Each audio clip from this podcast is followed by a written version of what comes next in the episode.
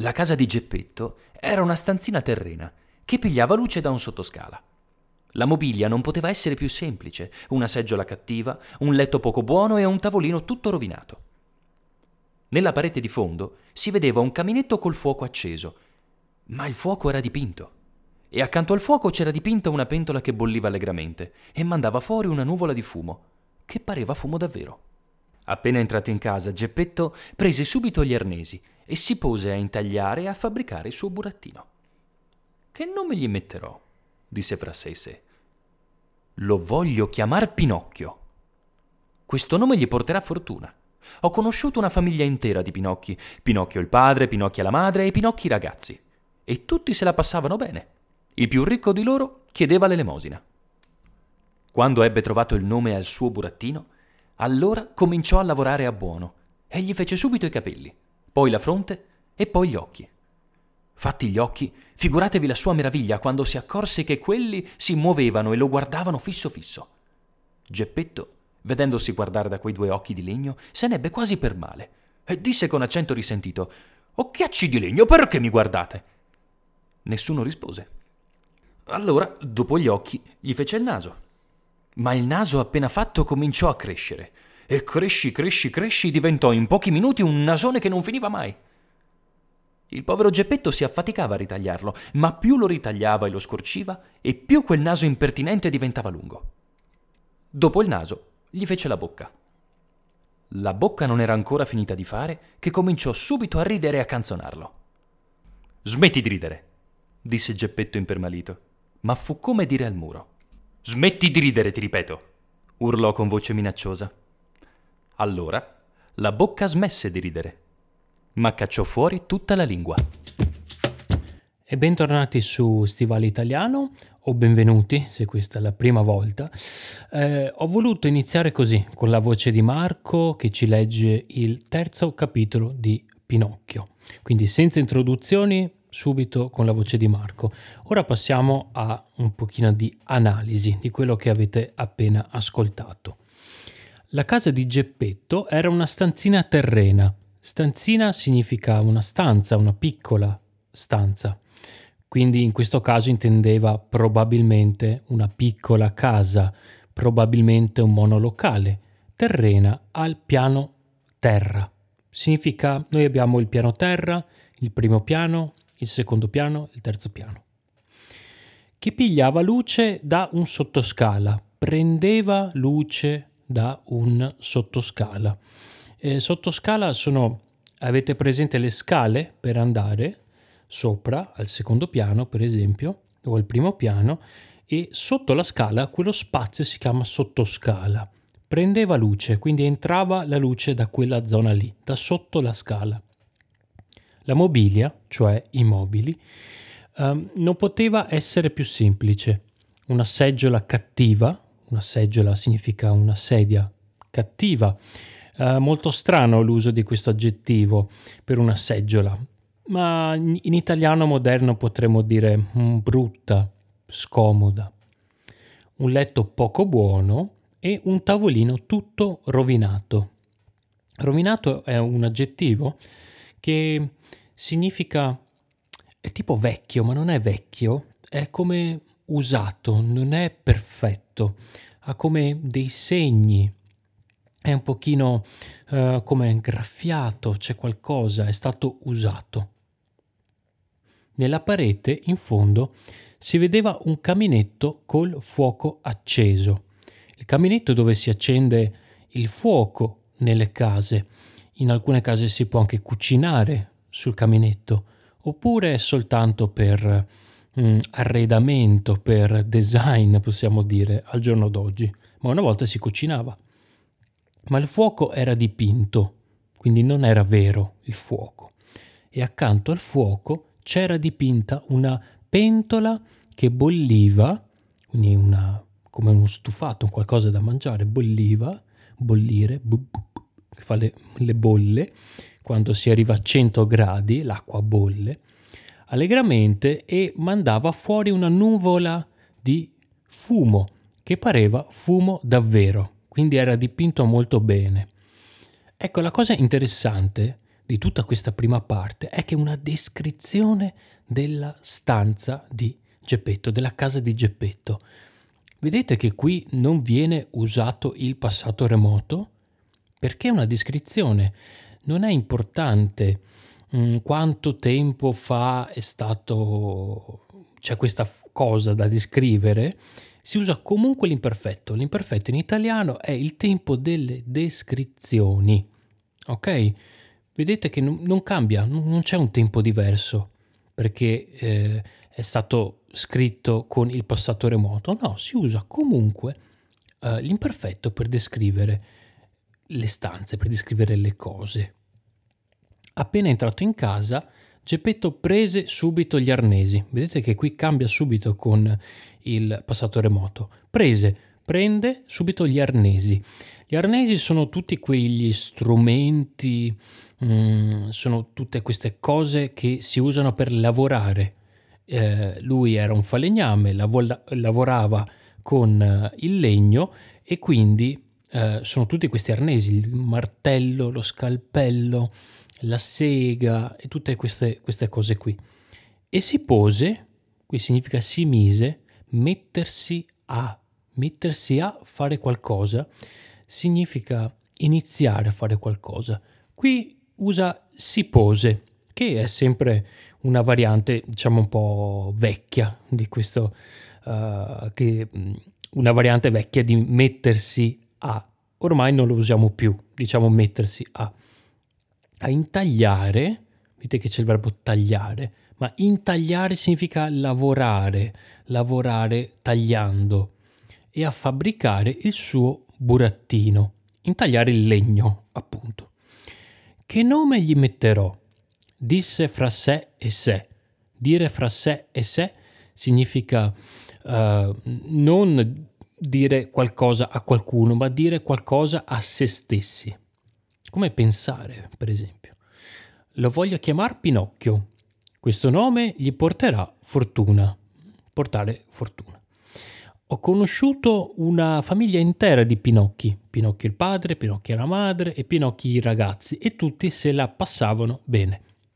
Questo è il verbo passarsela, passarsela. È un verbo pronominale quindi abbiamo questi piccoli pronomi alla fine, eh, quindi me la passo, te la passi, se la passa, ce la passiamo, ve la passate, se la passano. Il passato prossimo i verbi composti diventa se me la sono passata bene, quindi con l'ausiliare essere, e significa stare, stare bene. Um, ad esempio potrebbe essere, è, anzi è un'ottima variante al classico come va? Come stai? Noi spesso diciamo come te la passi? Come te la passi? Uh, significa tipo come stai? Come va la tua vita in questo periodo? Mm? Ok, questo lo potete usare molto molto spesso, è, una, è un'espressione che usiamo spessissimo, soprattutto diciamo man- tra amici, tra amici. Uh, certo, come sta? Come stai, come va, sono più neutri oppure formali. Come te la passi è, è più tra amici. Uh, il più ricco di loro chiedeva l'elemosina. Il più ricco di loro chiedeva le, l'elemosina. Elemosina è quando ci sono queste persone povere che chiedono dei, dei soldi. Avete sicuramente visto nelle vostre città. Quando ebbe trovato il nome al suo burattino, allora cominciò a lavorare a buono, cioè a lavorare bene. Non usiamo più questa espressione a buono, lavorare a buono. Lavorare bene, con impegno. E gli fece subito i capelli, poi la fronte, poi gli occhi. Ok, quindi i capelli, poi sotto c'è questa parte, la fronte e poi gli occhi.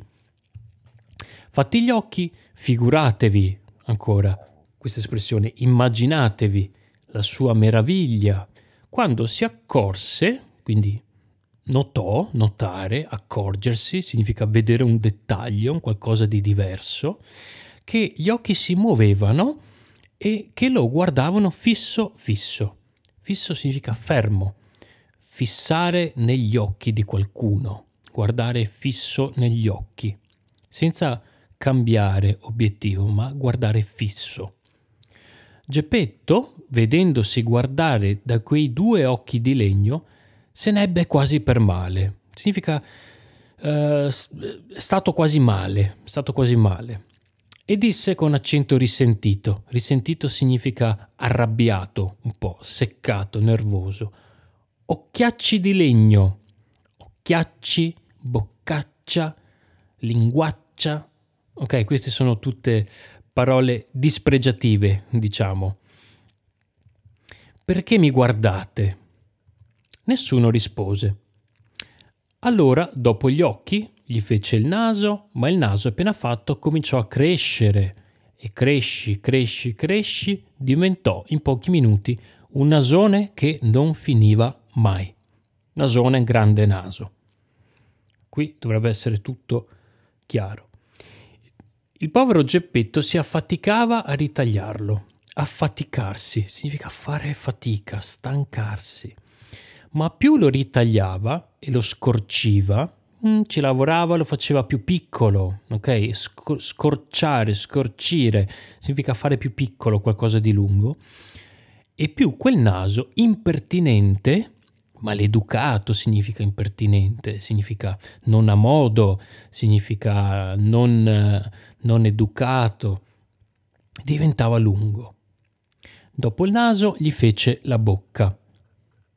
La bocca non era ancora finita di fare che cominciò subito a ridere e a canzonarlo. Canzonarlo significa pre- prenderlo in giro, scherzare uh, su di lui, su alcune cose. Smetti di ridere, disse Geppetto impermalito. Impermalito è sempre tipo nervoso, arrabbiato.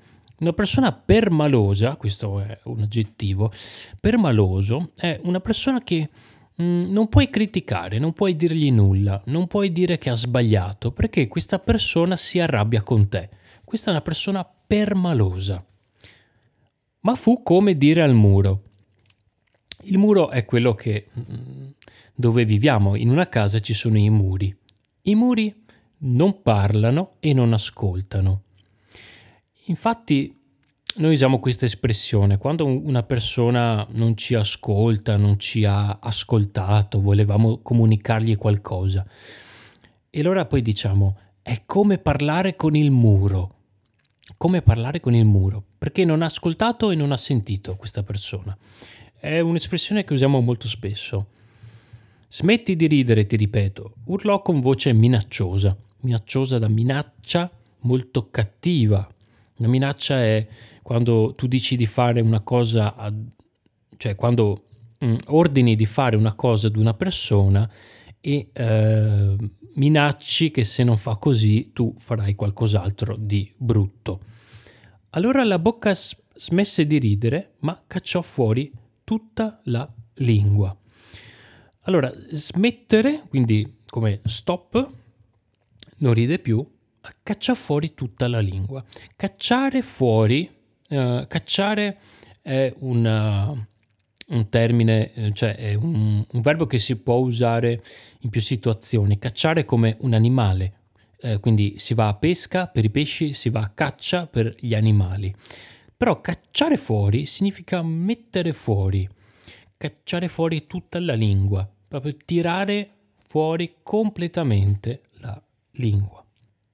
Bene, ora riascoltiamo la voce di Marco che ci legge ancora uh, questa parte di Pinocchio e ci sentiamo alla fine per i saluti.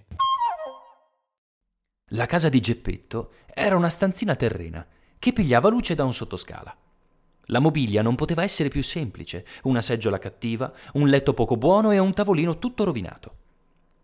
Nella parete di fondo si vedeva un caminetto col fuoco acceso, ma il fuoco era dipinto. E accanto al fuoco c'era dipinta una pentola che bolliva allegramente e mandava fuori una nuvola di fumo, che pareva fumo davvero. Appena entrato in casa, Geppetto prese subito gli arnesi e si pose a intagliare e a fabbricare il suo burattino. Che nome gli metterò? disse fra sé e sé. Lo voglio chiamar Pinocchio. Questo nome gli porterà fortuna. Ho conosciuto una famiglia intera di Pinocchi, Pinocchio il padre, Pinocchia la madre e Pinocchi i ragazzi. E tutti se la passavano bene. Il più ricco di loro chiedeva l'elemosina. Quando ebbe trovato il nome al suo burattino, allora cominciò a lavorare a buono e gli fece subito i capelli, poi la fronte e poi gli occhi. Fatti gli occhi, figuratevi la sua meraviglia quando si accorse che quelli si muovevano e lo guardavano fisso fisso. Geppetto, vedendosi guardare da quei due occhi di legno, se n'ebbe quasi per male e disse con accento risentito: Occhiacci di legno, perché mi guardate? Nessuno rispose. Allora, dopo gli occhi, gli fece il naso. Ma il naso appena fatto cominciò a crescere. E cresci, cresci, cresci, diventò in pochi minuti un nasone che non finiva mai. Il povero Geppetto si affaticava a ritagliarlo, ma più lo ritagliava e lo scorciva, e più quel naso impertinente diventava lungo. Dopo il naso, gli fece la bocca. La bocca non era ancora finita di fare che cominciò subito a ridere e a canzonarlo. Smetti di ridere, disse Geppetto impermalito, ma fu come dire al muro. Smetti di ridere, ti ripeto, urlò con voce minacciosa. Allora la bocca smesse di ridere, ma cacciò fuori tutta la lingua. Bene, con questo Uh, questo episodio si conclude. Ci sentiamo la prossima settimana. Tra l'altro, penso che il podcast per il momento si sposterà alla domenica con il nuovo episodio perché ho più tempo di uh, lavorarci, pensare a quello uh, da dire e da fare. Um, e eh, ci vediamo la prossima settimana, se non sbaglio, con un episodio sull'attualità vediamo e vedremo cosa dicono i giornali italiani. E, ehm, vorrei ringraziare tutte le persone che le nuove persone che stanno cominciando a seguire i canali Instagram, uh, di Facebook, le persone che mi hanno scritto con dei consigli, uh, io me li sto segnando tutti quanti, quindi presto uh, parlerò degli, degli argomenti che avete suggerito. Con questo vi saluto, io vi auguro una buona serata, un buon proseguimento di settimana. A presto.